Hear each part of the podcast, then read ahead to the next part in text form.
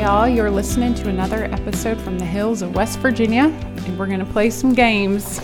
And I always forget how to title these games. So, this one, Audrey, you're just going to complete my sentence. Um, my favorite kind of ice cream is, Vanilla with chocolate syrup. My favorite board game is, Mm, I usually hate board games, but I'm gonna go with Balderdash. I always laugh when. Mm, my friend Allie makes a joke. The season I like best is, Spring and summer. my lazy go to dinner is, Frozen pizza or spaghetti. my favorite kind of night out is, One night we went uh, hunting for morel mushrooms and Okay. picked up dinner and sat by the lake. That was fun. so fun. Did you get any mushrooms? No. No. we couldn't find any. Where does one look for those? Uh, well, we went to uh, Cacapon State Park, which is about 15 minutes from here. Okay. That's where we heard they were, but we didn't find them. Next time. The weight of my heart is. Heat. I like being warm. Ricky Ricky uh, Okay. splits wood and, and Yeah, burns yeah. wood is what I mean by that. My favorite holiday is. Easter My favorite way to work out is. walk. I can never pronounce. Oh, r- rural. rural- oh, that's a good one. I'm with you there. If I could travel to hmm, tomorrow, I would. Hawaii. My personal style is. Relaxed. One of my nicknames is. Odd. Wait, what? Yeah. A A U D Oh, or Audi. my favorite word in another language is. Um, I'm gonna say Silwa. It's Latin for forest. Okay, The girls cool. named a stray cat Silwa. That's cute. Okay, well, if you could have another pet, it would be. A goat. If I could go backpacking somewhere, I would go. Colorado. My favorite kind of chocolate is. Dark. A four letter word that starts with B is. Boat. That's good. I don't know why I think of butt, but that does not count. if I could sew this, I would. A dress. The school subject that I think should disappear is. Math. Mm, mhm. My favorite accessory is. I don't like accessories. No, yeah, you. Hat. Hat. Oh, yeah, you do wear a hat. Baseball hat. Perfect. I could eat this dessert every day. Cookies. And finally, my favorite corner of my home is. The library, I guess is what you call it. Yeah. It's walled with bookshelves. And windows. Yes. You win. You did it. All right. Okay. I wasn't prepared for that game. you, you threw a new game on me. So this is your five minute challenge game. All right, I'm going to turn the timer. Do you have a hero? Elisabeth Elliot. If you could become an expert in something, what would it be? Sourdough. What is a book or resource that influenced you? There's a, a handful of books that have really changed my life. Um, I would say, uh, What Did You Expect by Paul Tripp, marriage book. The Freedom of Self Forgetfulness, Tim Keller. Eve in Exile, Rebekah Merkle. I'm going to go with that. Okay. Say two words that describe you. Um, quiet and I can think of another one. uh, chill. Wait, that's the same. No. All right. What is a pet peeve? Repetitive noises. What's something you're working on in your house? Home edit project. Um, I want to paint the foyer and um, the TV room this summer. Is there any human that changed the course of your life? Uh, Ricky? Do you find your uh, sock match when you do laundry? Yes. If you're going to write a book, what would it be about? Um, probably some sort of basic Christian living for women. Okay. Um, two musicians on your playlist. Uh, Over the Rhine and Sandra McCracken. What is the best compliment you've ever received? Oh, that's hard. Um, that I can give good counsel. I'll back that up. What is something you are passionate about? Being a wife and a mother. What are you reading right now? I'm reading, I'm still reading The Tapestry. It's taking me a long time by Edith Schaeffer and uh, Little House of the, in the Ozarks by, well, the little, little short writings of Laura Ingalls Wilder. What is your favorite soup? Well, I got you with this one. I know. I don't Dang really it. have a favorite soup. I did make one recently. It was like a cheesy ham and potato. It was really good. What is your go to breakfast? Eggs. What is a tradition y'all observe in your household? Uh, we hand make ornaments every Christmas. If you had one, do you have a go to karaoke song? Mariah Carey, maybe? That would be way too hard. Yeah. I'm thinking Britney Spears because I Oh, feel like yeah. that wouldn't be as hard. A little lower. yeah. What's a fun recipe you've tried? Apple butter cookies. What was your last meal? Oh, Misty, This morning. Misty made uh, breakfast pizza. That was amazing. Uh, last thing you watched on TV. Mm, probably Ranch to Table. I think it's on the Magnolia Network. Is there anything people sometimes misunderstand about you? That uh, well, in high school, a lot people would think that I'm a snob because I'm quiet and I would if I cross my arms and then I'm not saying anything. and it just looks like I'm a snob, I guess. I promise I'm not. I'm just scared. Do you collect anything? Uh, books. Uh, what is a place in scripture encouraging to you? Mm, I always like to go back to Psalm 34. Look it up, it's a good one. Yeah. What is the last skill you learned? Trying to learn how to garden, and mm-hmm. I'm trying to learn how to do sourdough. Yeah. I don't know if you, I, I don't know if I've learned. Like it, it's in process. Is there something people typically don't know about you? I was in the musical The Music Man my senior year in high school. Oh man. I didn't have a big part, but Did you fun. you sang? Well, I was like a townsperson, so uh, I sang with a lot of other people at the same time. That is fun. If you had 10 times your budget, what would you spend it on? a boat, Is there a lie of the enemy you tend to believe? yes.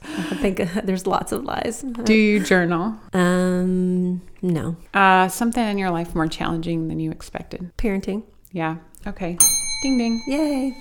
Sounds like the bell outside your back door. All right, Audrey, um, I just have to say that you uh, have been such an example of bravery and yielding and hope for all who know you. And you just moving from the city into the country and following God and your husband into the unknown is definitely an example to me and continues to be. I can't wait to talk to you about the whole journey of obeying God and what that has been like for you. But before that, do you mind sharing um, about this neighborhood and where we're sitting right now? Yeah, so uh, we are in uh, Berkeley Springs, West Virginia. Uh, it's in the eastern panhandle of West Virginia. And we are 10 minutes from Maryland, about 20 minutes from Pennsylvania, Vir- Virginia. You know, we're really close to all these states. We live on about four acres. We have kind of a large, like, grassy yard area, but then woods behind us. Yeah, We're sitting on a hill, yeah. literally. well, there's a fun attraction in your town. What is it? Tourist attraction. What's water? Oh. I was like, what are you talking about? And the president somehow. I don't know. Um, Yeah. Well, yeah, George Washington's bathtub. Mm-hmm. Uh, the spring, there's the warm springs um, in the middle of town. They're It's- pretty it's cool. Neat, yeah. So, who is in your household here? Uh, Ricky, my husband, Eva is 13. And Can you just say your whole name because it's fun to say? Ricky Love. Ricky Love. Um, Eva's 13. Aline is 10. and Um, you got, we have a Great Dane, yes. Lulu, and an embarrassing amount of outdoor cats. But they're so cute. So, tell us about your church, your church plant. Yeah, so um, our church is called Wellspring Church. We started meeting summer of 2020. Great time to start a church. uh, so we started in our house the first three months, and um, then we moved to a bar. Actually, Yeah. So, wow. well, it was it wasn't an active one. They were going to be opening, but they hadn't yet. And um, one of our neighbors' brothers allowed us to meet there. About one of the only people that allowed us to meet somewhere during that time. So we were there for a while. And then there's a building uh, right in the middle of town. It's called the Rag Shop that has been for sale for a long time. And we were, by God's grace, able to purchase it with with lots of help. And so that was over a year ago. And a lot of the guys and some ladies too have been renovating it over the past year. So yeah, it's really transformed. yeah, so it's basically it was basically finished Easter. Um, so now we're just enjoying it, and just because it's a testimony to God. What brought you all here? It wasn't a random a random place for you to come and plant a church. yeah, I mean it was kind of a long process. I would say a two or three year process because we had no intentions of leaving Richmond. We thought we would live and die there. We loved the city. We loved our church. Um, we were just rooted and, and grounded there. And I'm trying to remember all the details now. They get fuzzy. Yeah. Oh, I just think it's a great story to tell because even many people that maybe a part of Remnant today don't um, know, you know, that your church was sent out from Remnant. So it's part Yeah. of our our whole history together. Yeah. Yeah. Well, I guess I should add Ricky was one of the pastors at, at Remnant, and Ricky is from here. Um, he moved, his family moved here when they when he was about ten, and so he lived here from ages ten to twenty. Um, got saved when he was twenty. And then he ended up moving and going to Liberty and then going to seminary in Louisville. But so I think he's always had a heart for this for this town. But anyway, we were in Richmond and um, I think it got put on his radar. There was a church in Martinsburg that was looking for a pastor. And Martinsburg is about 45 minutes from here. And another pastor in West Virginia texted Ricky and was like, you know, hey, this is uh, this opportunity is available. You know, could you ever see yourself, you know, doing this? And he was just like, text back, no. it was just like not even a thought because we were just so grounded and, and rooted here. But then the thought started to nag him a little mm-hmm. bit, like he couldn't shake it. And he thought of it, he thought of it as just a distraction mm-hmm. from what God was, you know, wanting to do with us in Richmond. And so he just kind of in passing one day was like, Will you pray for me? Like I just feel very distracted by this and I just, you know, don't want to have to think about it. I was just like, sure, you know. But I guess the thought just kept nagging and kept nagging. And then he got a call from a mother of one of his friends that he hadn't talked to in 20 years. And he had overdosed hmm. and, and died. And the mom was calling Ricky to see if he would come here to do the funeral. And so he did. And the weekend that he was here, it was just pressing on him to just just the burden of the people here wanting there to be just a healthy church and just a gospel presence hmm. here was just really burdening him. And so he just thought oh man i'm gonna have to go. And after we'd already Get more prayer. well actually i skipped i skipped some things because this is this is what i mean it's getting fuzzy but mm-hmm. actually first the martinsburg thing mm-hmm. i should say that first. He he came to me again and was just like this is this is really bothering me. You know i keep thinking about this. What do you think? And i was like well you know maybe we should be open to what god might be doing. And i think he was kind of floored by that because he wasn't expecting that answer from me. Yeah. So I just asked, like, have you talked to the other pastors about it? And and he said no. And I said, well, that'll give you your answer right there, you know, because uh, we just uh, trust them so much. He went and talked to them, and I think they thought it was worth, you know, exploring. Um, which I think he was also kind of shocked. You know, at that. So he, uh, they had the church in Martinsburg had like a pastor search team and all of that, and Ricky put in his application and it was just a like a 6 month waiting period mm. basically. So during that 6 months it's like we're just kind of in limbo like we have no idea is our whole life about to be changed or Yeah. are we um, staying in Richmond? And six months passed, and we could kind of see the progress, like on their website. You know, mm-hmm. like they would update the, I guess the members maybe on kind of mm. where they're at in the process, and we had just not, hadn't heard anything. Finally, Ricky reached out to them six months later, and they were like, you know, we've decided to go a different direction, and we weren't upset about it at all. We just thought, oh, okay, we have our answer. God wants us in Richmond, you know, and so it kind of we just kind of dug our heels in even more, and um, it kind of solidified our like recommitted, you know, I guess sure. ourselves there. It was just like, oh, this is what God wants. So then that's when he got the call um, from the mom. Yeah, I skipped that whole part. And so he came here and then it started nagging him again. Mm. So then he was like, okay. So he came back and he's like, this is really bothering me. You know, I just keep thinking about this and I don't know if, you know, what is the right thing? Like, is this from God? Is this Mm-hmm. a distraction? Yeah. you know so he he uh, talked with the pastors again and they just thought of you know through many conversations and prayer and things like that uh, eventually decided that it was it was a worthy pursuit to to come here and and start a church so so that's what we did we moved in um, august 2019 and then Okay. wellspring started uh, summer of 2020 And you never look back?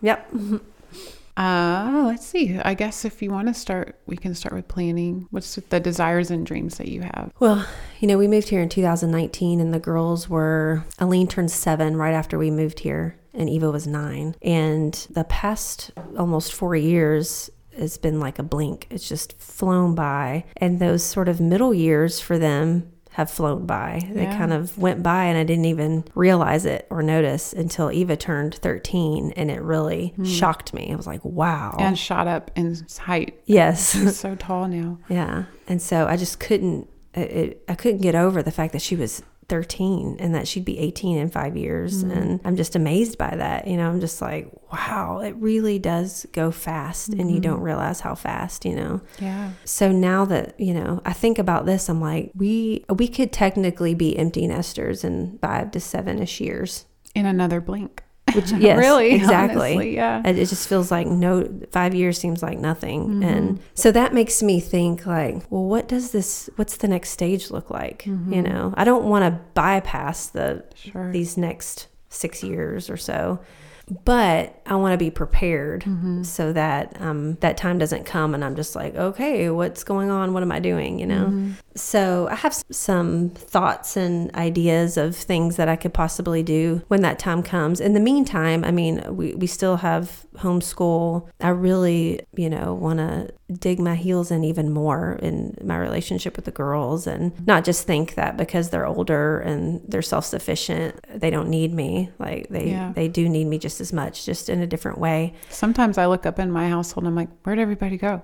Yeah. Because they're bigger now and they're all doing something. Uh-huh. Yeah, exactly. But I know that when when they get older and they're starting to move out and things like that, whatever I do, I just know that I want my if I if I do something to make money or if I have some sort of job, I want it to be flexible enough that I don't have to say no to people constantly. Like I don't want to have to say no to my adult daughters. You know, I don't have time for that. I have like this very strict schedule, you know, or I don't want to say, you know, eventual grandkids or helping Ricky with what whatever saying no to women in the church or to mm-hmm. people who are sick in the church or just extended hospitality, things like that. I want to Yeah. have a flexible enough schedule that those things are still most important and what I'm like mostly spending my time on. Or to even people saying, can we come visit? Exactly. Yeah, exactly.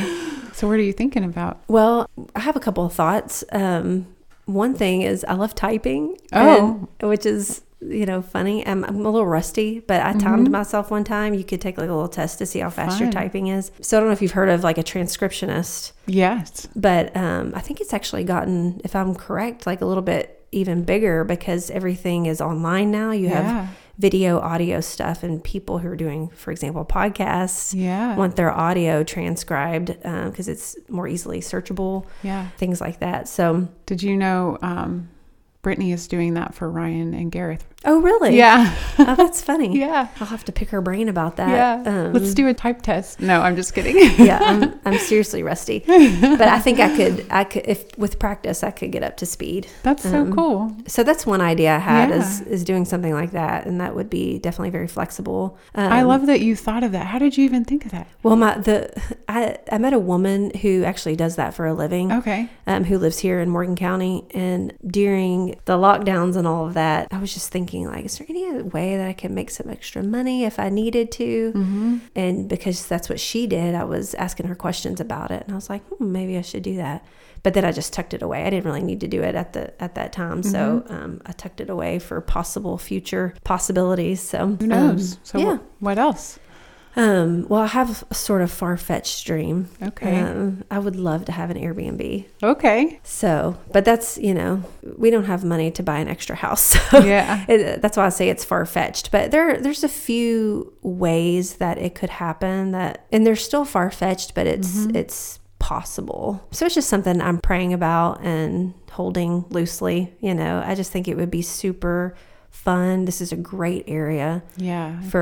Airbnbs. Um, people flee here from the city all the time. We're only two hours from Baltimore and DC, Mm-hmm. and people are coming here all the time for a weekend or for a vacation or whatever. So I just feel like I would love to have a place where I could make money Mm-hmm. with an Airbnb and also be able to bless people with a place like say friends or family that come into town and place for free that they mm-hmm. could stay or I didn't mention this earlier, but we have a art gallery in the front of our building. Yes. It's called Bath Art Gallery. Bath is a, another name for our town. So we have artists. Well, Ryan, then you guys came in October, and then we have another artist from Pittsburgh coming in a week, I think. So it would just be awesome to have a place for people to stay Absolutely. and be able to bless them with. So it's just something kind of think about and pray about, and Mm-hmm.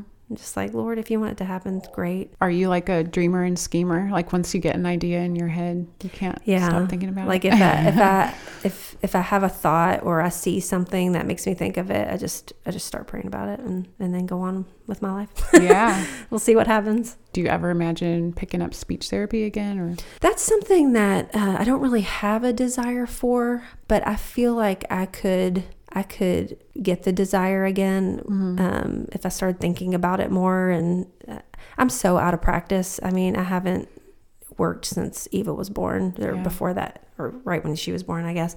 It's been a long time. I have not kept up with my continuing ed or anything Mm-hmm. like that. So I'm really rusty and out of practice. But I think if I were to start thinking about it and studying it again, it would be something that I could enjoy, but a much more flexible schedule than what I had. Do people know that about you? Do people come ask you questions like, uh, It's happened a couple of times, but it's not actually something I really think about. I- I don't mm-hmm. think of myself as like a speech therapist. It's it's kind of feels like something that was in a past life, you know? It's sure, just- yeah. How do how does all this align with your dreams of your younger years? Like, could you even imagine thinking these well, things? that's what's interesting is that I didn't have any dreams. Yeah.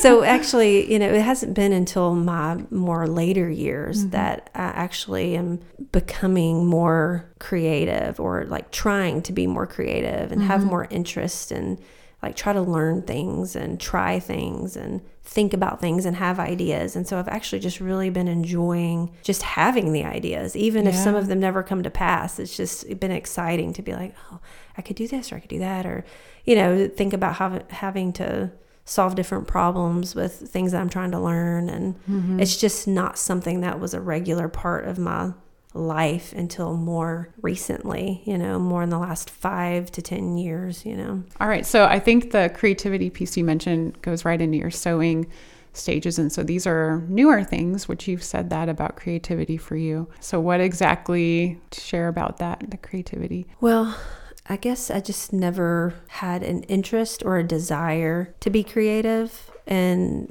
which made me think because it wasn't a natural inkling or natural desire, I just thought of myself as not creative. I remember I had an aunt a while back, a long time ago, say to me, because I think I said something like, Oh, I'm not very creative. And she said, Yes, you are, because hmm. you're made in God's image and He's creative. And that kind of stuck with me, but I didn't really do anything about it right away. It wasn't until I th- honestly thinking, reading Eve in Exile, Okay. that I became really challenged in in that area to think more about these things, um, to think about you know what I could be doing and what I could be learning and how it could bless others, and not just you know just doing things to get things done so that I could relax. You know so it was I mean? like a light bulb. Yeah, it really was. Yeah. And so after reading that, it was like, I need to be interested in something. Mm-hmm. you know, I need to figure out something and learn something. And I didn't know what it, what it would be because I didn't have this, this natural like inclination towards anything. Yeah. It wasn't like I had this amazing passion towards something. It was just like, I just need to start doing something, you know? Do you think you were just curious or like did you hear it as a rebuke? It was a it, that book was challenging to me. Yeah. Because I knew it was important for me to stay at home and for the home to be a primary focus and for my husband and the girls to be a primary focus. And I was content with knowing the what, you know, I was content with knowing that, but I wasn't content. My husband, look, he's looking through the window. Oh my gosh. He's making crazy face. That's funny. I was content with knowing. Get out of here, Ricky. Um, Eve in exile. yes, but I didn't really understand why. Mm-hmm. But I didn't really have even the thought to know to ask that question. It was just like, oh, this is what God wants me to do, and cool, you know. Mm-hmm. But I didn't really have a lot of ambition towards anything. It was just like, cool, I'm home with my baby. You Yeah. know, I'm keeping her alive. I'm feeding her. Get dinner ready. I'm hoping that she takes a nap so I can watch Oprah. Yeah. you know, Oh, like that was like my main yeah. goal from day to day. And there, I wasn't really like, like trying to build anything or trying Mm-hmm. to like go towards anything or really understanding why any of this was important, you know? And so that book really challenged me because it was like, you can't just sit around and like Mm-hmm. just, I mean, I was taking care of Eva and I was taking care of the house and things like that, but I wasn't thinking more broadly about it and really understanding what more I could do and Sure. how and how it would impact my family and the people around me. Yeah. You know, I didn't understand how like beauty, for example, could ground the truth in my family, you mm-hmm. know, and how that you know, how I make a meal or how I'm getting good better at this or that could really like solidify the truth that I'm trying to instill in the girls, you know. Something beautiful about that book is just the reminder is is that as women you're given something and then it's like okay make something with this Mm-hmm. Yeah. um, and it is challenging it doesn't mean it's easy but it's it's worth it's worth the challenge and uh, w- did you find that you were surprised yeah. I was like, oh, I need to step it up. Yeah. That's what I thought. Wasn't Um, there something with your coffee? I remember, I think, when you were reading this book and you were sharing about it, and I even want to say that you were the one who recommended it to me. And was there something about the way you served coffee? Does that ring a bell? No. that maybe you thought maybe I should make my coffee station hospitable instead of just like, Maybe, oh, here's a here's a cup of coffee, and then you had this beautiful. Um, I guess maybe it was a dresser. You set up nice cups. You require nice cups. You had like a whole yeah, we painted it a crazy color. We still have Yeah. it in our dining room. That's still crazy color. yeah. Um, yeah, I, that that could have been inspired by that. Mm-hmm. I think what what stands out to me that ins- that I started doing was I was at the library uh, in Churchill, and it was close to the holidays, Mm-hmm. and there were all these um, holiday baking cookbooks being displayed, Mm-hmm. and one caught my eye. It was a, a book about making pie. It was a beautiful book, and it caught my eye, and I was like, hmm, I'm going to check this out. Maybe I'll be interested in pies. so I uh, checked it out and went home, and I just read it cover to cover. You know, Wow. just like a like a novel. You know, Uh-huh. and th- she had stories in there, but um, but I just read it and became super fascinated with making pie, and so I mm-hmm. just decided to start trying it. You know, and and I, you know, what's funny is that I'm not really great at any one thing, mm-hmm. but I just try to try things and just slowly, very slowly get better with stuff over time. But it's mm-hmm. like my pies are not going to sell. They're not going to be in a magazine. They're I can't I have a really hard time making them really pretty, things like that, but they really bless my family. Yeah. Like they just really love them to the point where one year Eva asked for pie for her birthday instead of cake. And um I just thought that was so cool because if I had not decided to be interested in that, she would not have thought to ask for pie, you Yeah, know. So yeah. I hope that's something that's, you know, stands out to them when they look back in their childhood, not just pie, but just anything that I've decided to try, Mm-hmm. you know. Do you think that you're someone that has to be pushed out of your comfort zone? Does that help you? Pushes you totally far. Even moving here, I think, could be an example of that. You know, I, what I've learned is like trying things and trying to be creative can be difficult because whenever you are creating something, it's usually something that's going to be seen by others. That's a great point. and yeah. that's scary because then it's open to critique. Yeah. You know, and with me, you know, struggling most of my life with like fear of man or people pleasing, it's like I- it's easier for me to just be like, I don't even want to go there. I would just rather hide Hmm. and not have to put anything out there and it be bad, you Yeah, know, yeah. and then open to critique. But um, I've just been learning to find a lot of freedom Hmm. in that and and just learning to be okay with things just being not very good Mm-hmm. you know as you learn things and try things and it failing and stuff like that it's actually been pretty freeing to be like it's okay you know Yeah. just to you know get better at something slowly over time and maybe never even really being an expert at it Yeah. but it still blesses people Yeah. you know Do you find that sometimes you realize, like, maybe my assessment of myself or what I've done isn't all isn't necessarily the true assessment? Like, maybe, like you said, you've made something, you're like, oh, that looks weird, and then your family's like, this is amazing. Like, yeah you know, do you find that? Yeah, sometimes? uh, that's happened. It's definitely happened the other way too, where I'm like, "This is awesome." I'm like, it's I didn't think mean, about that. It's all right. Yeah, I don't know. I was just thinking how, yeah, we don't always see ourselves fully. So that just, you know, we need other people to help us again, um, just see different things um, us. So, like, what does creativity mean to you now? Is it a scary word? It's just been really fun to um, explore different things, and there's some things that I've just dabbled in, and you know, it was short lived. You know, like sewing.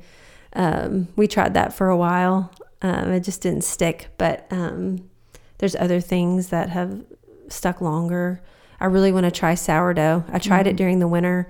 Uh, my kitchen always stayed cold. I'm blaming it on that. Yeah. I just had the hardest time uh, getting a starter going. So once it's uh, more consistently warm in the kitchen, I'm going to try it again this summer. But um, what was your question? I just said, what does creativity mean to you? Oh, I feel like all of those years, though, if you were quiet, you probably were observant and stuff was probably just incubating in you. mm-hmm. I don't know. Yeah. And now, when I look at you, like I said, when I see you get excited about something, it's contagious. So, even yeah, your pies, like that was contagious to me when you were doing that. Are you still doing that? yeah, occasionally. Yeah, especially during the holidays. Yeah. Um, and now I just kind of think of you as someone who has an attitude of being like a student. Mm-hmm. Like um, maybe you won't always get the best grades. I don't know, even know if that's the way to say it, but Yeah. you're just like, okay, I'm willing to to learn this or try this or um, yeah. Yeah, definitely. Yeah, I think um you know, ever since like moving here, it was happening before, but God has really been stretching the things that I've I was already doing and like ch- challenging me and trying like um, hopefully growing my capacity Mm-hmm. for more of what I was already doing, but also being challenged in brand new things, you know. So Yeah. it's um, it's been fun, you know, just to explore those things. Yeah, I guess like another aspect of that question would be um, linking it back to something that you said I didn't have interests before. Like, do you just see yourself as sort of like awakened? Like, is there just something that sort of enlivened you that you're like, oh, I can't say that anymore? Like, that's Yeah. not my story anymore. Yeah, I, I feel like that's the case for a, a lot of things. It's mm-hmm. like without Jesus, I'm a totally different person. Yeah. I'm a recluse. I'm um, um um, shy. You know, um, not creative. You know, all these things. But you know, I'm an introvert. You know, whatever. But in Jesus, all those things get transformed Yeah. and flipped. You know, there might be, um, you know, I, I maybe bend towards a certain way, but um, I think for me and Ricky, like we would both consider ourselves, for example, introverts. Mm-hmm. But people, when we meet them, are like, no way. no, you're not an introvert. Yeah. You know what I mean? So it's like, yeah, I may be an introvert, but and in my flesh, I may think, oh, I can't go up and talk to that person. I cannot Mm-hmm. introduce myself, or being around people for a long amount of time like wears me out and all of that. But in Jesus, I can move towards people in love and forget about myself. Mm-hmm. Yeah. You know, and so it it transforms your transforms your personality. Yeah. You know, you can do things that you never thought you could do before. Mm-hmm. Um, and that includes, you know, the creative piece too. hmm I'm thinking about how it doesn't even necessarily need to be a hardcore transformation. It can also be a reliance on the Holy Spirit in a moment.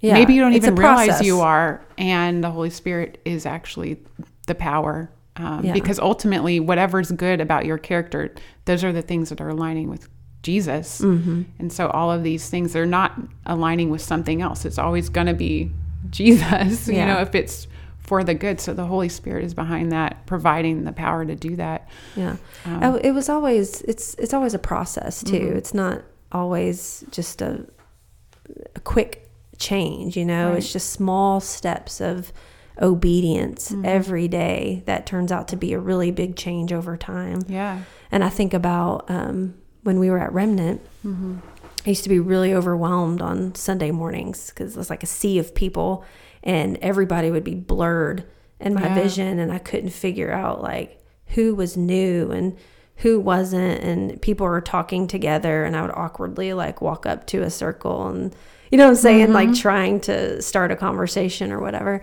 and I wanted to be able to reach out to new people but it was hard for me to like walk around and see who's new and also um actually make that step to like introduce myself or whatever. And so I learned um I always enjoyed sitting in the back or towards the back hmm and I started to realize new people also like to sit in the back, Oh, okay, you know? yeah. So I just decided I'm going to sit in the back. And when I notice someone sort of sitting by themselves, feeling also awkward, you know, Mm-hmm. and probably new and, you know, hoping someone will talk to them, it was much easier. I could see them. It wasn't like a blur of people. Mm-hmm. Yeah. And it was much easier to go up to them and, and, um, say hi, introduce myself, you know, that kind of thing. Mm-hmm. And that was some, like a first step. You know what I'm saying? In Yeah. doing those sorts of things. When now it's much easier, yeah. you know, than it used to be. I can, which our church is much smaller, but but I feel like in Christ I can walk up to someone, introduce myself, and make them feel comfortable. And Mm-hmm. even though my heart may be pounding and I, Yeah. I say really awkward things sometimes, it's like it's okay. You can you Yeah. can still do it. You know. It reminds me, I'm reading this book with the kids right now called A Door in the Wall. Sort of the heart of that story is that you never get to the next place until you've gone through this certain door in the wall. Mm. What you're saying is you had to, you were sitting in the back, and it wasn't like God said, okay, now be the person who sits in the front. You just said, okay, if I'm the back sitter, what can I be doing here? Mm-hmm. And God helped me to see the way that you see the back of the room and like who's around me. And it reminds me of, yeah, the door in the wall. Because then when you obeyed him in that moment, when you realize that Jesus is at work no matter where you are, then it enabled you to go to the next, go through the door and, and go to the next place that he had for you. And something about that book that I really love, it's a really short book, but um, it's about a kid who does some really amazing things, but he never got to those things without doing the thing that was right in front of him. Like Right. he had to do the thing in front of him. And he definitely could not see what was coming. And of course, he saves the castle and so on and so forth. But mm-hmm. um, he had to start doing some really challenging things. So you just said it wasn't easy necessarily. And you probably had to confront some kind of inner voice every mm-hmm. Sunday, I'm mm-hmm. imagining. I don't know, maybe Yeah. not. But, and now maybe that's not voices that you have to listen to anymore. It's the same thing with with hospitality. It's Oh, like okay. if someone you could look at anybody's life, like Mm-hmm. step into the middle of their life and see what their life like is it what their life is like in Christ Yeah. right at that moment. Mm-hmm. But you don't see all the things that led up to that. Yeah. You know what I mean? And how like if if someone is doing like say some big hospitality on Mm-hmm. a regular basis, you know, you could look at them and be like, they just must have always been doing this. Yeah, You know what I mean? And you don't see that, you know, it started with, you know, having one person over once every once in a while. Mm-hmm. You know what I mean? And just slowly building your capacity and building that up over time. to the point where what's amazing about it is that your children are just going to assume the the way that that you and Ricky live your life and they're going to assume the pie and they're going to assume you know the guests and the and your vision probably isn't for an Airbnb isn't probably strange to them at all. Like why would mom do that? That sounds crazy. It's like oh that makes sense. Of course we love people. I don't know which is a beautiful legacy to carry forward. It cracks me up because Yeah. now um, when we have people over, the girls are really involved too, and they help out. And um, Eva said one day, "How did you do this before us? Like before before Oh, without they their were help." able to help?" and I just laughed and I was like, "I have no idea." yeah, yeah. Just one last question before we move on, but I'm thinking about so did you find that there was an aspect of like raw obedience or did you find that you had to care first? Like what did you see an interplay between those two things in trusting the Lord? When I say obedience, I mean trust really. Yeah. Um, Yeah, I think it's easy sometimes to try to wait for a certain feeling before you feel like you can do something. It's like I- I'm waiting for this passion or I'm waiting for this certain type of um, umph, you know, Yeah. to to do something. And some people have a lot of, you know, that naturally. Or just when it comes to simple obedience, you know, waiting for some sort of feeling to take that step, you know. But I think a lot of the time we need to just decide yeah. to do something. And like I just decided to be interested in pie. I wasn't necessarily interested in it. I just picked something and went with it. And now my feelings align with pie. you know what I'm saying? It's like and my stomach. exactly. Um, so when it comes to obedience, you know, Yeah. I think that trains our emotions to. I guess a lot of people, it's easy to think that it's not genuine Mm-hmm. if if um, you're not feeling the obedience. Well, interplay know? that with trust, like obedience, trust. It's hard to get Right. different angles on that diamond. Yeah. I mean, that's how you're going to obey is really trusting Yeah. God, trusting His word, um, trusting what He says. And when I really am putting my trust in Him, then I mm-hmm. can take that step forward. I can walk in obedience and then allow my feelings to catch up. Like, mm-hmm. allow my feelings to, to fall. I can actually train my feelings. Like, feelings are good when mm-hmm. they're aligned with with God's word, but we can't wait for our feelings to do the leading. You know, we have to bring them along and say, this is the way God's going. We got to catch up, you know? Yeah. and so as you're doing this, it's not like God is silent, like he said something and you heard it once. There's got to be a constant calling and wooing to you. So when you're doing this, what are some things that that you heard God saying to you because there'd be a relationship to your trusting him in growing. I guess I'm trying to say God isn't not alive in this process with you. Yeah. I mean, I just think being heavily in God's word, mm-hmm. you know, because I, I keep using hospitality as an example, but that's commanded in mm-hmm. scripture. So I don't have to wait to pray or to like see if I mean there's there's different ways hospitality can be done. It doesn't have to be done in the exact same way amongst mm-hmm. all families, you know, but the hospitality itself is commanded. So I can get together with my husband and us decide what is this going to look like, you know, in our family? How are we mm-hmm. going to obey God in this? But know that this is what God wants. And me following my husband and his vision for our family and and Yeah. what we're trying to do. And so I can see what God says in his word, mm-hmm. you know, and just bank on it, Yep. you know, and just I, I know this is what he says, so let's do it, you mm-hmm. know. Yeah. And so having that regular it's like going going to church on Sunday, mm-hmm. like or going to community group. It's a regular part of the rhythm of your life, and um, you get to the point where you don't think about it anymore. You're not you're not trying to evaluate how you feel about it. You just do it, you Yeah. know, and then you realize you have a lot of joy because Yeah. of it. You know, It's like a chair you keep sitting down on. Yeah. you know, like you said, you don't think about it. We just sat down in this chair, um, trusting in it. And yeah, you're just trusting in God's commands to you. Um, that's cool. yeah, you can't say that you trust that the chair will hold you up, but then not sit on it. Mm-hmm. You know what I mean? Like Yeah. you're you're gonna show your trust by actually sitting on it. Mm-hmm. You know. What I appreciate about your story, though, is that it was true that you didn't have quite the light shown on, like, f- maybe fully what it meant to follow God or how God made women to participate in hospitality. And so when the light was shown on that, you responded. I just think that that's a really beautiful aspect of even being a woman to respond to God, to yield to Him. It's like, oh, I didn't know that before. And it seems like God's done that throughout your story. It's like He keeps shining lights along the path and keeps opening you up to the point where now, like, I can only think of the word like you're enlivened, I guess. And then I love that you brought joy into that aspect. Um, Yeah, definitely. you don't look mad about having us all here No, I love house. it. All right, so you're watering some stuff, not only your literal garden behind my back in the yard, but so what are some tending things, stewarding things, things you're praying about? Well, um, Eva is a teenager. Aline is following close behind, and you know those early years are really about establishing your authority under God.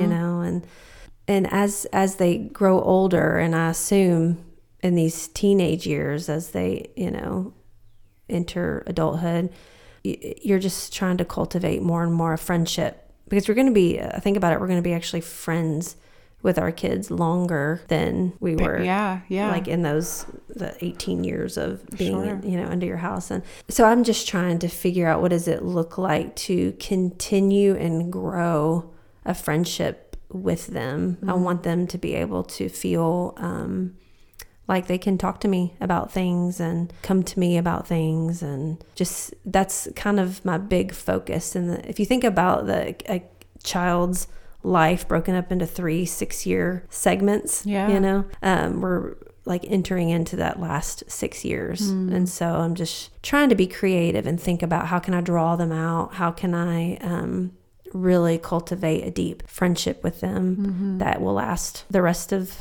my life, you know? So, what are the ways that you're tending to that? Well, one I, one idea I had for this summer, I want to put together a summer reading list for them, mm-hmm. and I want to I want to put on there just some really enjoyable, good fiction, but I also want to sprinkle in there just some, you know, especially Eva, she's able to handle a little more. Um, so I don't know what yet, but maybe some sort of book that will spark conversation, just more spiritual things. And what I would like to do is take a walk with them one on one, you know, switch them like every other week or something. I feel like walking gives an opportunity to talk easier Sure. because you're not like face to face staring at each other. It gives you, I don't know, it's easier just to let things out. So I don't know if I'll use the books as a jumping off point, and I, I want to also open up slowly more to them, just struggles I've had, you know, in, a, in an appropriate way over the years, and kind of as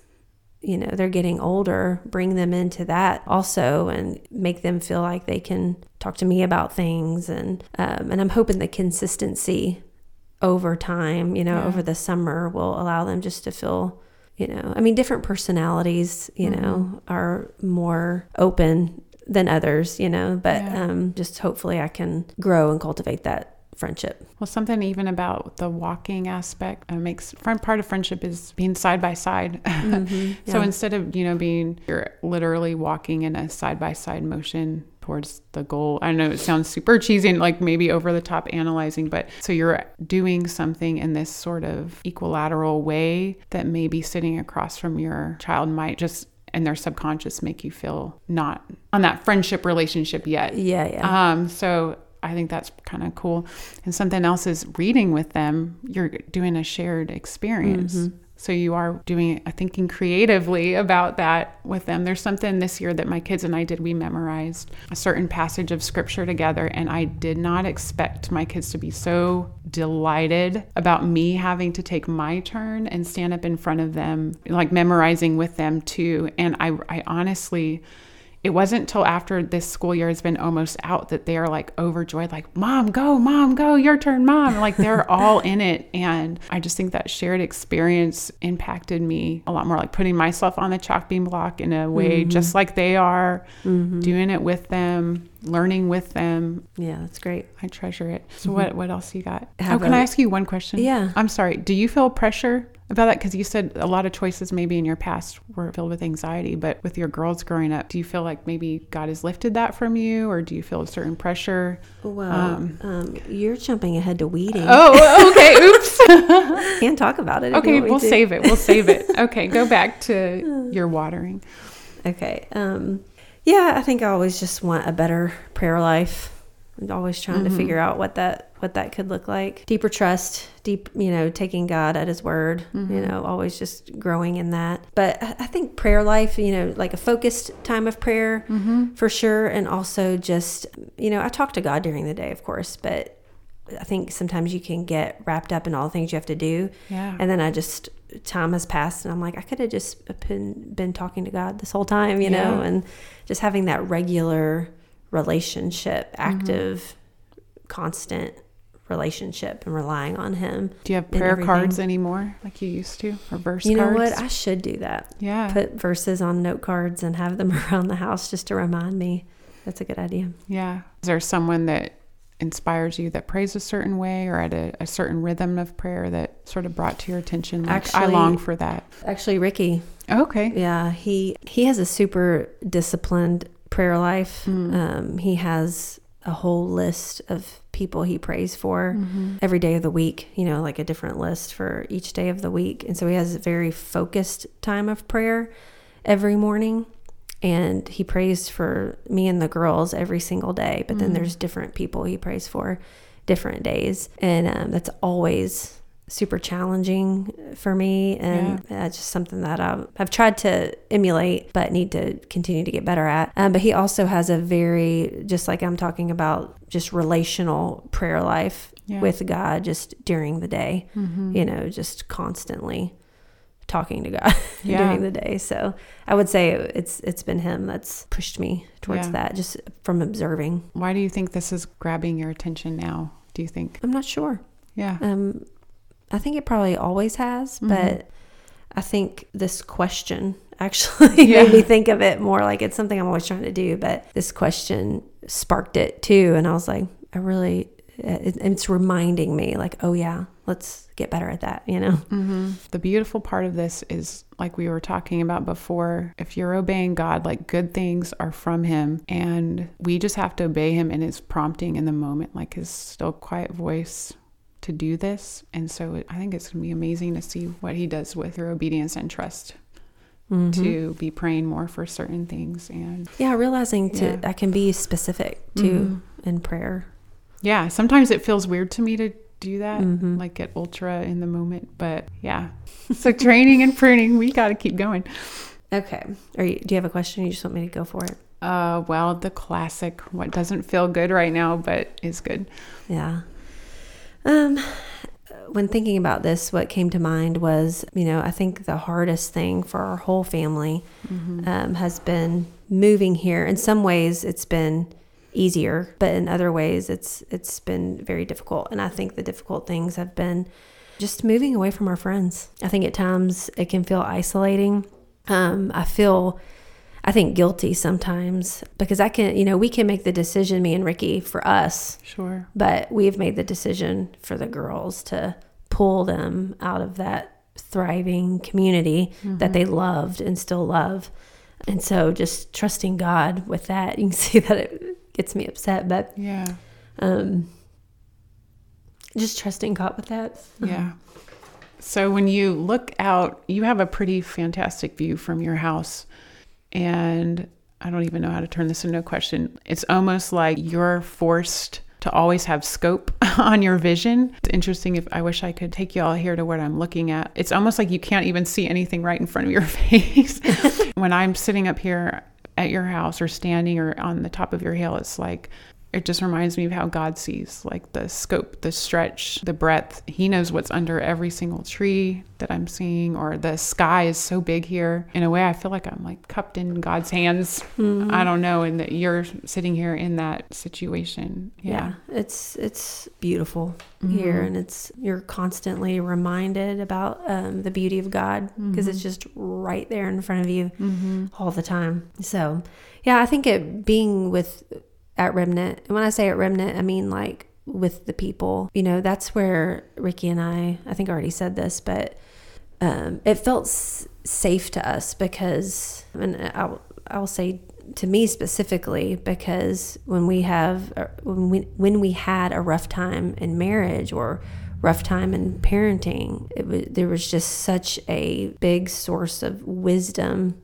you know to lean on um, and and it is through conversation and also just watching mm-hmm. you know how people do things. And we just loved it there and have such good friendships. And so i feel like we've we're sort of isolated out here a little bit. In some ways it's it's really brought me and ricky a lot closer together because Yeah. Um, we've just had each other. And it's not i mean we still talk to people are encouraged by people from a distance and keep in touch and things like that. But i would say that's that's the hardest thing is the leaving those friendships. Yeah. So part of training and pr- or not pruning, I guess the training is that whatever the plant is, it has a habit that's going to be changed by the gardener. So what habits do you think that God was like changing in you? I mean, I think all I, I think in marriage and parenting also mm. because especially that first year or two we were here, we left, you know, like I lived 2 blocks from Megan Pyle, for mm-hmm. example, and it was just so fun and so easy just to for us to get together mm-hmm. all the time. And we would, you know, do school together, like have our families eat lunch together, or um, walk to the park, walk to the library, walk to the coffee shop, or you know whatever it may be. Or we lived so close to Misty at the time, we could walk to Misty's and um, do a sewing class, and we could walk to Rebecca Wash's house and have recess, and you know it was just like always um, something going on and something that we could be a part of. And so I think we've really had to those first couple of years of moving here, it was like there was nothing but us, Yeah. you know? And we just had to really like lean in on each other and rely on each other and things like that. Mm-hmm. And you said though now like your your relationship with Ricky is stronger and in a way it's probably been necessary for what God is doing in your life now for you guys to have that Mm-hmm. strong Yeah. strong tie, strong unity. Um, so I'm thinking of like Titus has the book of Titus in the Bible, not random Titus on the street, has women teaching other women. Like, where are you, do you think, in this? Where do you see yourself in the line? Because you've shared how important it is for you to have been taught by other women, but now I see you, you know, you're pastor's wife in this place, and I can imagine you have a lot of women looking to you. How do you feel in that? Yeah, I would say it's always both. Mm-hmm. You know, you're always the older woman and the younger woman, Yeah. you know, because you're always um, learning from others. And as you are learning, you have something to give, you Mhm. know, and so you. You learn and you receive and you get wisdom and you grow and then you have something to, to give in return, you know, or to give to someone else who, who needs it. And then they are able to take that and continue that on. Yeah. Do you think it's important to be aware of that? I, I'm thinking that probably now, like you said, you're in this circumstance where you're probably more aware of like the giving out and maybe even more aware and thankful of what you've received and so on and so forth. Do you think it's mm-hmm. important for women to actually think about their relationship and the receiving wisdom and then also giving it? Yeah, and I think there's so much we can there's so much we can receive mm-hmm. from other people just through being around other godly women. I mean, you may be able to be around someone who is maybe not as far along in their walk, but there's still things to learn from them. You mm-hmm. know, you can um, whether it's practical or it's just their personality or their demeanor or ways of doing things or just spiritual wisdom also um, i think there's always things to to be learning from other people. I like to observe. I like to see and watch how people do things and then the the good and godly things that i see i just try to emulate you know? Yeah. It's like, I don't even know. You didn't put this on your notes, but it just entered my head about how not being aware of pride in one's life can keep you from this beautiful giving and receiving relationship. Yeah, Um, it's has definitely pride ever? s- oh definitely. I mean, you definitely have to constantly put that to death. Mhm. Um, because I mean, I think we all know women like to compare, and Yeah. we're prone to be insecure or just think, oh, they're they're better than me at this or that or whatever. Mm-hmm. I think it's an active killing, you know, Yeah. every day of of pride, you know, because when you're really thinking about how um it's not really about you, you know, it's about how you can glorify God, then it it doesn't matter how good you are and compared to other people. In Sure. comparison to other people, you can look at them and learn from them Mhm. and be like, okay, they're good at this or that. You know, how can I learn from that? How can I grow? And and laugh at when you're flailing. You know what I mean? And and just just laugh that you tried something and it was it failed and just try again because when the focus is God and not you, it reminds me of the freedom of self forgetfulness. It's like when you forget yourself, then it's so much more fun. Yeah. and the standard isn't, hey, look at that lady. God, that's whose image you're being conformed to. It's the standard is Christ. Right. That's whose image you're being conformed Right. to. So of course you're not going to try to push yourself because she's actually in the process of that transformation. too. Yeah, and you can learn from other people, but your life isn't a copy and paste of Mm-hmm. someone else's life. You can take what they what they do or what good is in them and then apply it to your own life in Yeah. whatever way because you have there's so many different circumstances. People have different resources. People have different husbands, you know, different children, different stages of life. It's impossible to copy and paste and that's not what God's called us to anyway Yeah. Um, so we can learn from others and take ideas from other people but Mm-hmm. we don't have to look at someone's life and be like i have to do exactly that you know Yeah. So this is probably it's okay if you don't want to talk about this, but if you would, what are some reflections you have on loneliness? hmm. yeah um, there's definitely been seasons of loneliness Mhm. off and on but since we've been here And um, I think for all of us, and sometimes it'll hit when you least expect it. You know, mm-hmm. it's like you're you're busy and you're doing stuff and you're working at stuff and you you get you're encouraged and then bam, like Yeah. just a sense of just loneliness or missing people, you know, mm-hmm. hits. I can't tell you much more than that. I mean, we just keep on keeping on, you know. We mm-hmm. um focus just try to focus on the Lord and, you know, me and Ricky will just maybe mention it to each other and pray and things like that. Yeah. Well, I guess one reflection that I would have just looking at your life is that you've learned to keep moving forward, as you just said, when you have a felt sense of the absence of something.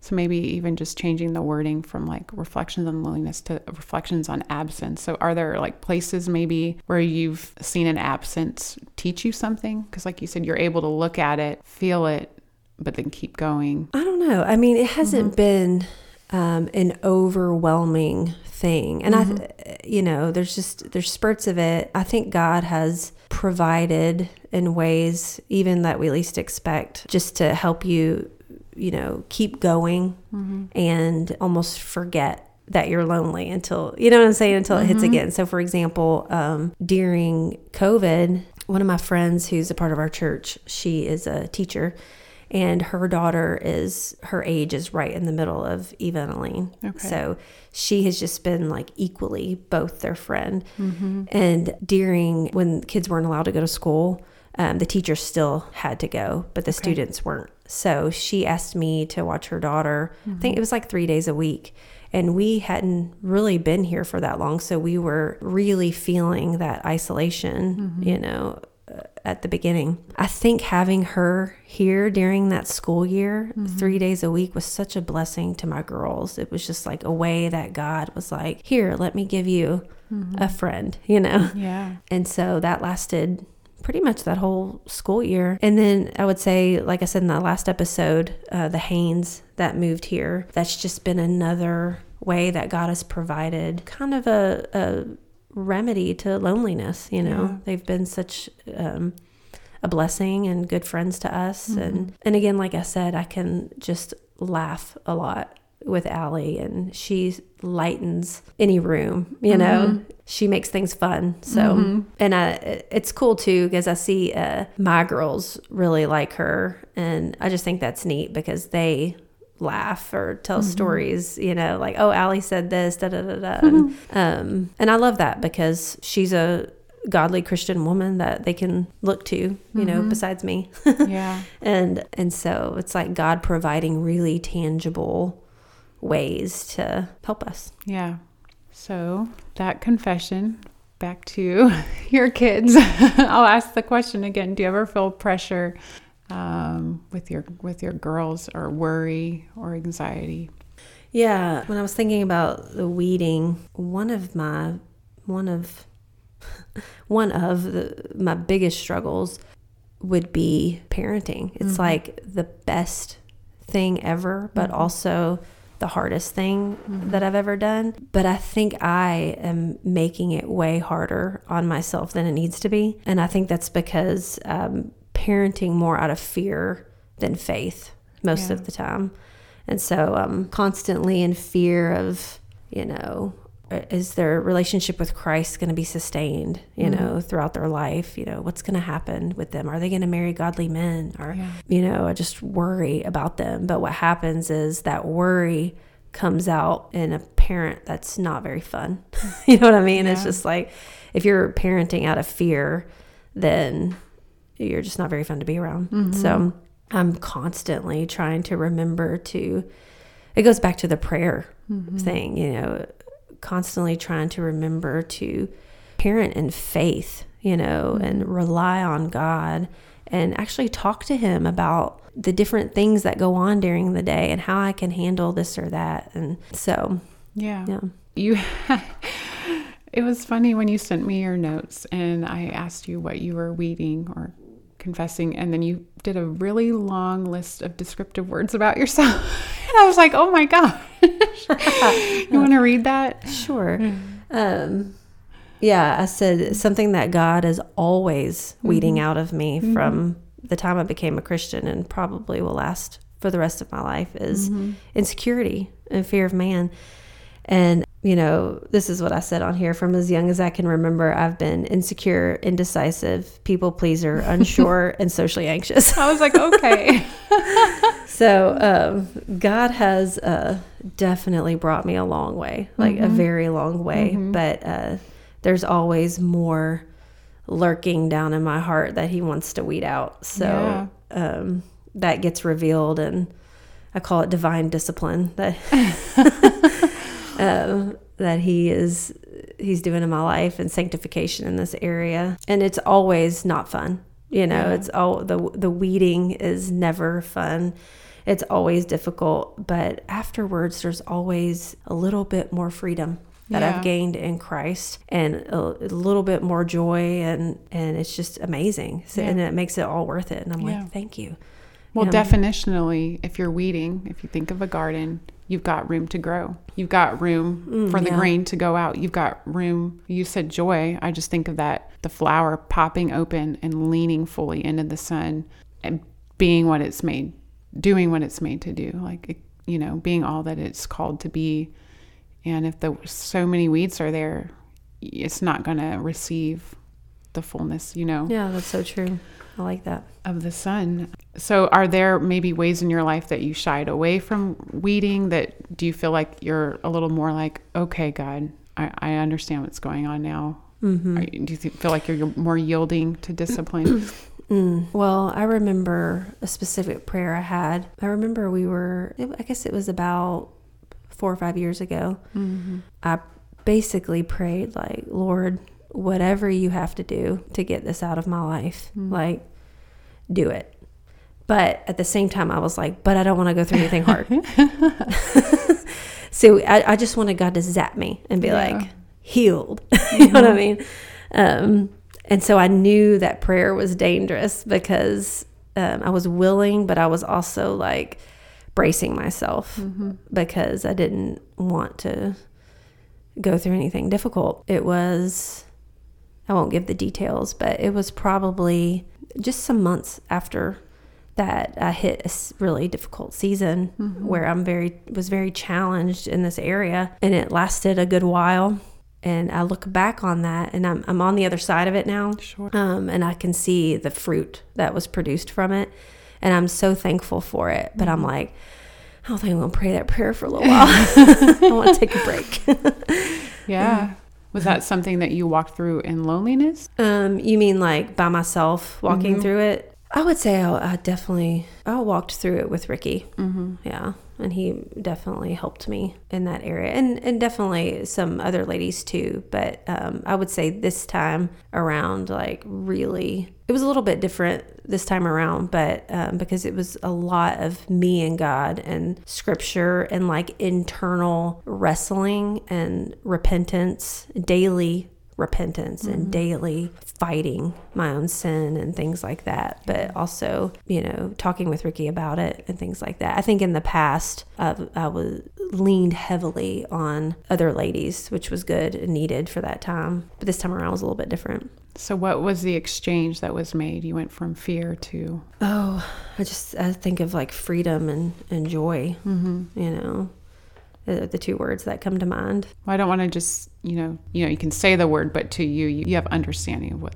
that actually tangibly Yeah. means. yeah I don't yeah. know. When you're hyper, uh, I mean, insecurity is just a form of pride, Mm-hmm. you know, so it's just a form of thinking about yourself all the time, Mm-hmm. you know. So when you're doing that, you're very conscious about other people Yeah. and what they think about you or how they see you or stuff like that. And it, it makes you feel really chained up and bound up. But so when I think of freedom, I think of being able to do things without thinking about that. Yeah. You know what I mean? Thinking about how I'm being perceived or, you know, what people think, what people think, you know, not that it's totally gone. I mean, it's, Sure. a, it's something I think I'll probably always have to fight, but Yeah. um, so definitely more freedom in that. And then when you have freedom in that area, you have a lot of joy, Yeah. you know, because if you're hyper thinking about yourself all the time, it's just, it's, it's just not a good place to be. It's depressing. yeah. So, what did God reveal to you about Himself? Because ultimately, that's the only thing that can really take your eyes off of yourself. It has to be the upward. that he's a, he's enough. You know. Oh, what is that verse? Let's see if I can remember it. I think it's in Proverbs.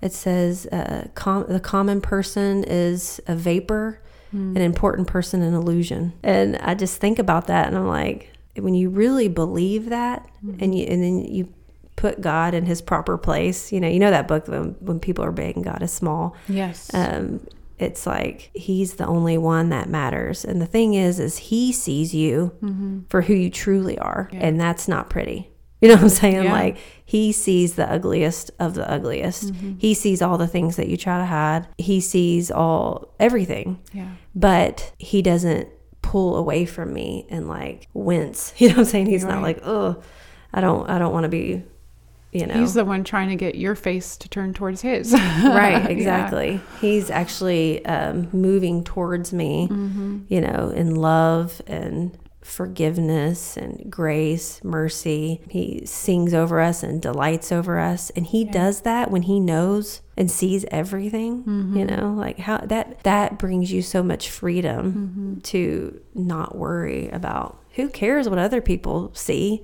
Yeah. it's way worse than what they see yeah.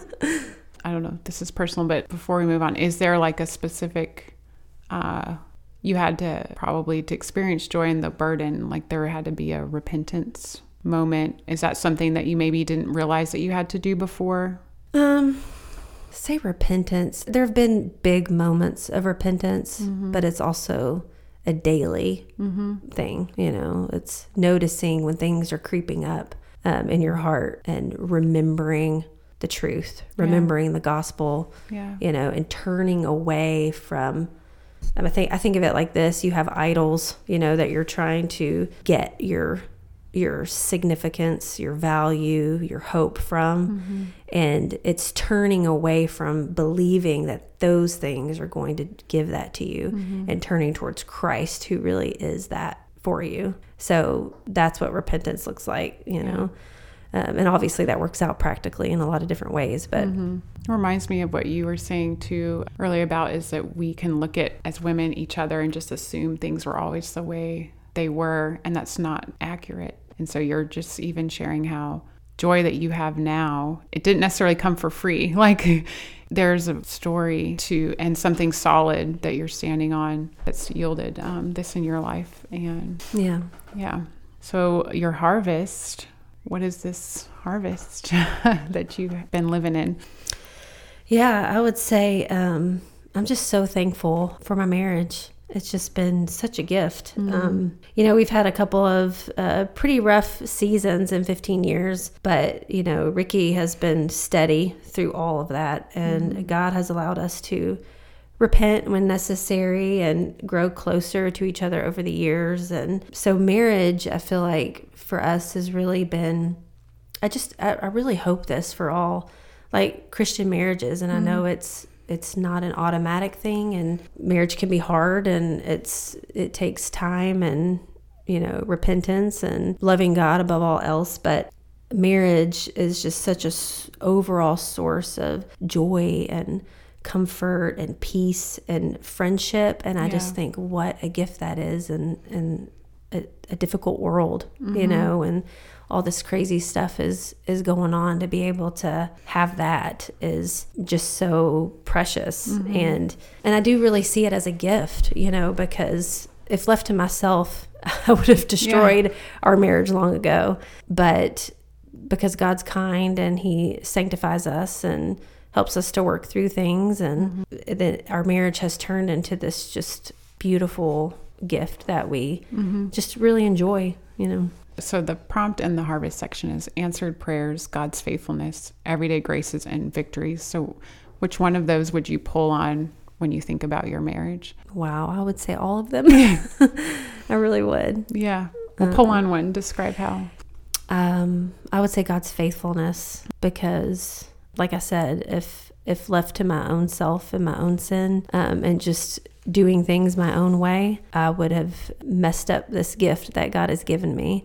but God's faithfulness and Him pursuing me and sanctifying, well, I would say both of us, you know, pursuing us and sanctifying us and pushing in, in the areas that don't feel good, you mm-hmm. know, and just normal sanctification. The Lord allowed and worked in those ways so that he didn't just leave us to ourselves, I guess is what I'm trying to say. You know, Yeah. he made sure that we were going to be faithful to his faithfulness has allowed us to be faithful to each mm-hmm. other and to him. So a harvest means that there was a long period of time where, where you were waiting for it. you know what I mean? Yeah. So that's how a harvest works. So how has this been a labor over many years? Just keep pulling on that. Yeah, a lot of people say the first year is the hardest. Um, that actually wasn't the case for us. Um, it was more like the second and third years that uh, we really hit hit a wall, and then we had, you know, we had to work through that and got, you know, counsel from people and definitely got help through that, and then things got better, and and then I would say hit another rough spot later on, and also got through that. I'm sure. I mean. 15 years really isn't a very i keep saying 15 i'm just rounding it's 14 but, um, it's really a short amount of time compared to a lifetime together Yeah. so i'm sure we're, we're not done with Yeah. you know some difficult times but um, i don't remember the question No, that's okay. I was just saying the harvest doesn't come out of nowhere. Um, it's a Yeah. long labor. yeah i think it's kind of what i was saying it's like god is constantly trying to make you more like him Mm-hmm. and so in sanctification he's through difficulty he's doing that Yeah. in both of you the husband and the wife in marriage and weeding things out and then you get to enjoy the harvest of that but then there's more there's more work to be done Yep. is you know making us more like christ and um and so then you get more joy and more freedom in marriage and get to enjoy each other more and when you're when you're really loving god above all else then you can love the other person better So, what would you say to yourself in the past as an encouragement? Um, um, I would say just during those difficult times, just uh, bank on God's word. Mm-hmm. You know, I mean, the good times too, obviously, but we there's subtle lies that we're being told constantly. Either we're telling ourselves or the world is telling us, Yeah. and um, if we're not in God's word, we're just gonna be led astray Yeah. really easily. I wanted to ask you how important to you are God's promises. Are there certain ones that you cling to? Hmm. I know Psalm 34 has been, I would probably have to pull it up, but mm-hmm. it's been a really big encouragement to me. Mm. Look it up, it's really good. You'll be encouraged too. Well, I'm just thinking of the harvest. If if that's the section that we're in, an important uh, component of being that gardener or farmer or whatever the person involved in this is is hope and the promise. And you just said something about banking on God's. Didn't you say something about On banking on God's, God's word. word? Mhm. Yeah. So that just made me think of His promises. Yeah, definitely. And if you don't know what they are, then That's why I need my note cards around the yeah house. then so- what do you look forward to when yeah your feelings fail you or or all of those things yeah Mhm. so yeah we need that. Thank you audrey for sharing. Uh, again i just ask you one more time is there anything else that you wanted to to bring out in our time together? I don't think so. okay awesome. Well that's a wrap. What did you bring to share? Um, well, I actually had this kind of cool opportunity to speak at a women's conference in April at a church in Morgantown, Okay. West Virginia.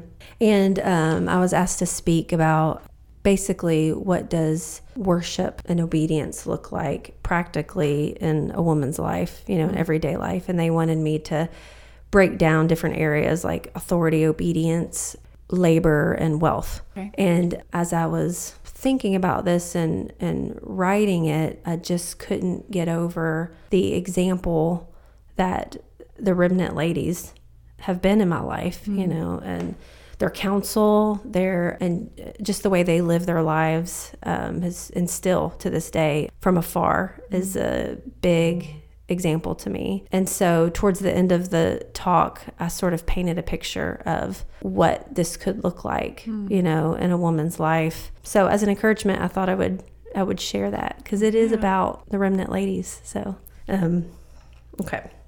I was always so encouraged and challenged by the many women back at our church when we lived in Richmond. Let me paint a picture for you. Not all of these women have the same resources, gifts, or desires, but they take what they have and run with it. Their lives are centered on blessing others. They start at home and create truth, goodness, and beauty for their families or those closest to them. They have children or children around them that are growing up in the nurture and admonition of the Lord.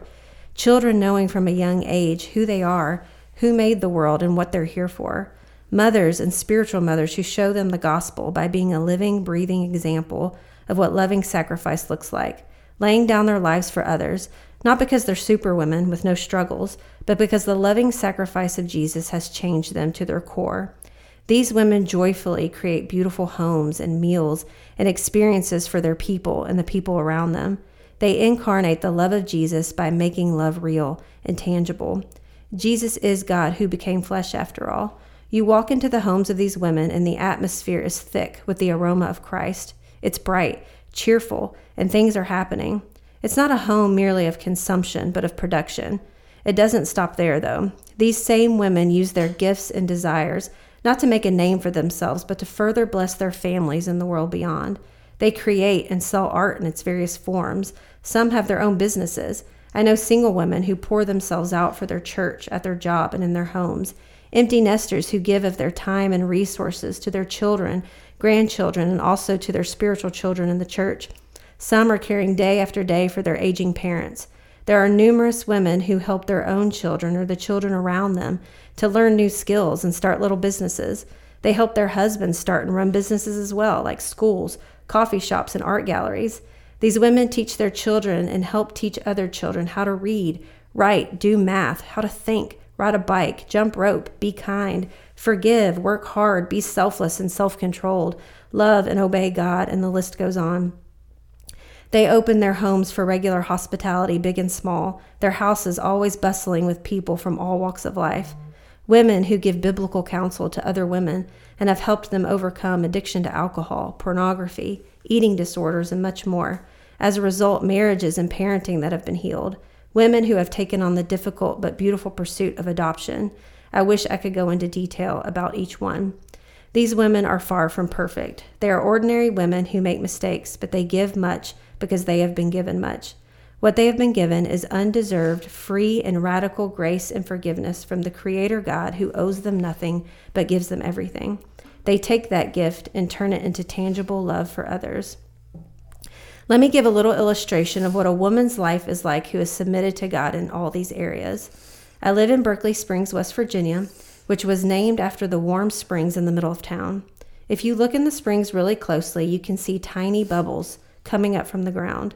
It's very quiet, unassuming, and frankly doesn't seem like anything significant is happening. But people come from all over to visit these springs. They swim, fill up huge jugs of water to take home, and many have believed over the last couple hundred years that these waters have healing powers. That's what a woman fully and wholly submitted to God and worshiping Him is like. Just like those tiny bubbles, these women might appear like nothing significant is happening in the world's eyes but her people and the people around her are loved, nurtured, cared for, and discipled. The gospel is bubbling up wherever she is, and people start coming from all around to get in on it too.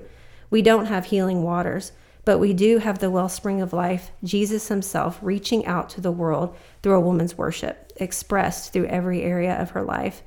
I hope you can see that all of life is an opportunity to worship Christ, and all of our lives are for Christ. This is what it looks like to worship Him as Lord, our authority. So we gladly obey, we patiently labor, and we don't give up. And we use all the wonderful gifts He has given us to serve those around us, especially those closest. As we do all this, we are worshiping Jesus, and He is worthy. Let me close by reading a short verse from the book of Revelation, chapter 5, verse 12.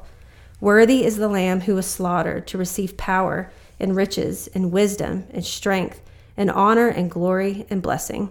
All the glory goes to him. Okay, we're jumping on for one more thing. When I turn off the podcast, Audrey started telling me a story, and I thought, I really want everyone to hear this. So, something that she was talking about has to do with, I guess, your sewing section. Something new. Yeah, just say Laura's forcing me back on here. I am. She said, No, I don't want to. I said, No, I'm done. I'm done. so, okay. writing just real quick. Yeah. So, um, you know, after we moved here, I just sort of sort of had this desire to write. It kind of seemed like it came out of nowhere. I've never written anything in my life, really.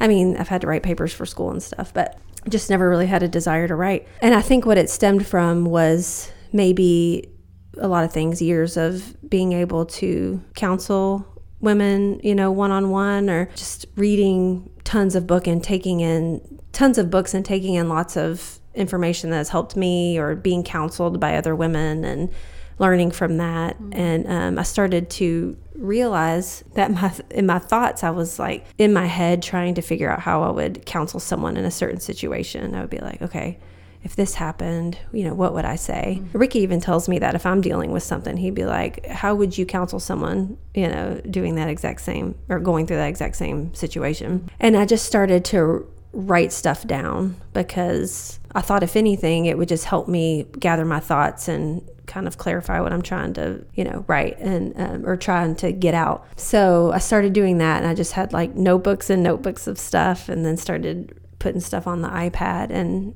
if anything, it was just, it was enjoyable for me. And it just also helped me to think through, you know, how I would counsel someone in certain situations.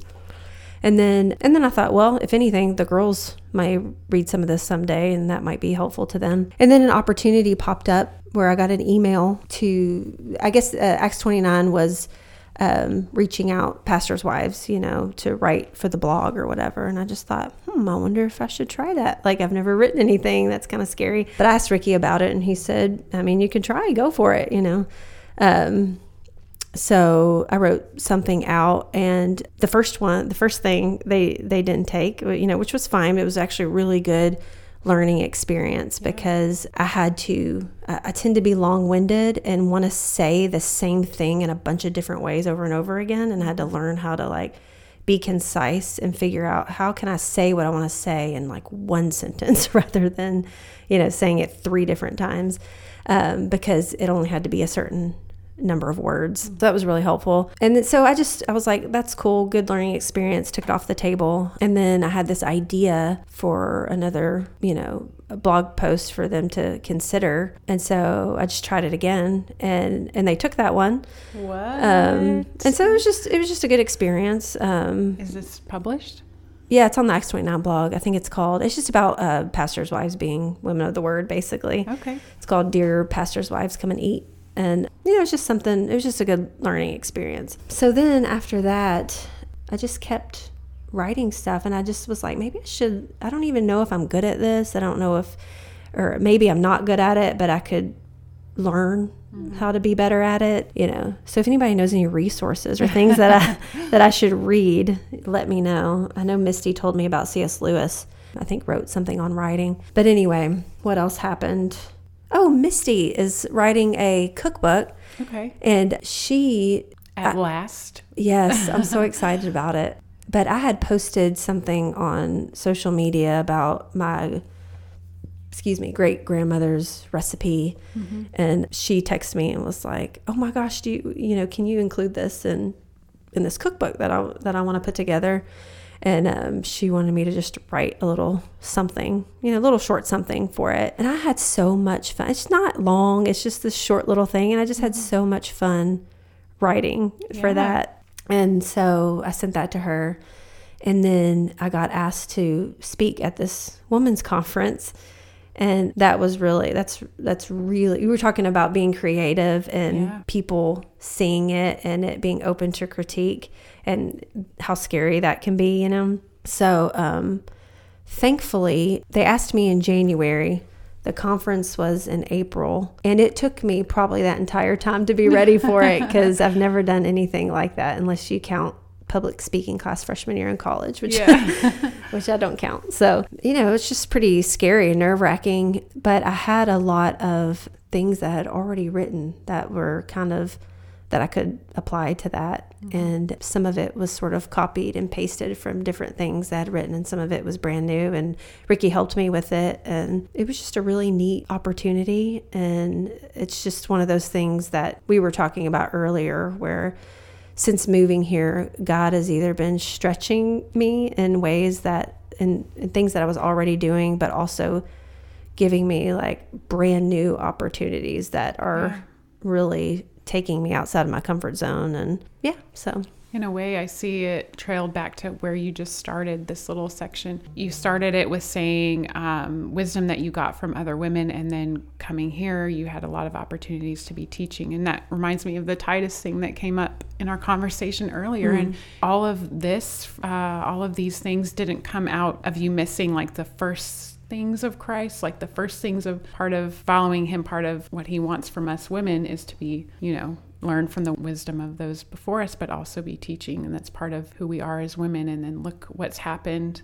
Maybe you didn't even realize how you were obeying his form for you as a woman and doing those things. And then now there's more opportunities. He's trusting you with more of this. Um, and it's probably going to keep expanding. And that's why I had to get it on on the podcast because a call wasn't first to speak at the conference. What came first is just a desire to write things down and mm-hmm. But it's tied as well to the humility of you to be in this give and take relationship with others and not, you know, go it alone because what what would be the character of someone who would not be able to do this freely in Christ? You'd have to be so sure of your own way that you wouldn't listen to others. Um, you I wouldn't be the kind of woman someone wanted to listen to. you know, you'd have to.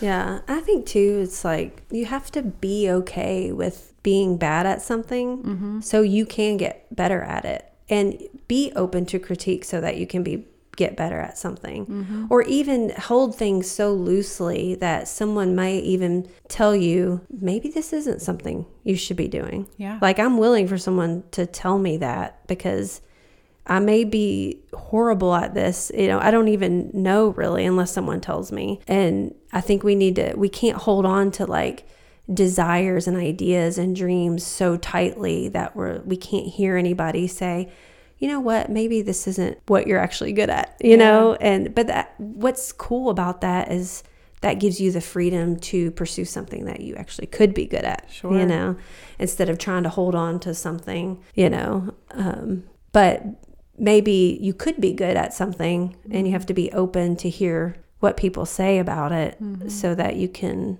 grow, Yeah. you know, and get better. You mentioned Elisabeth Elliot. Um, I can't remember which part of the conversation, but I just saw a picture of her and her husband the other day, a picture I've never seen of them before.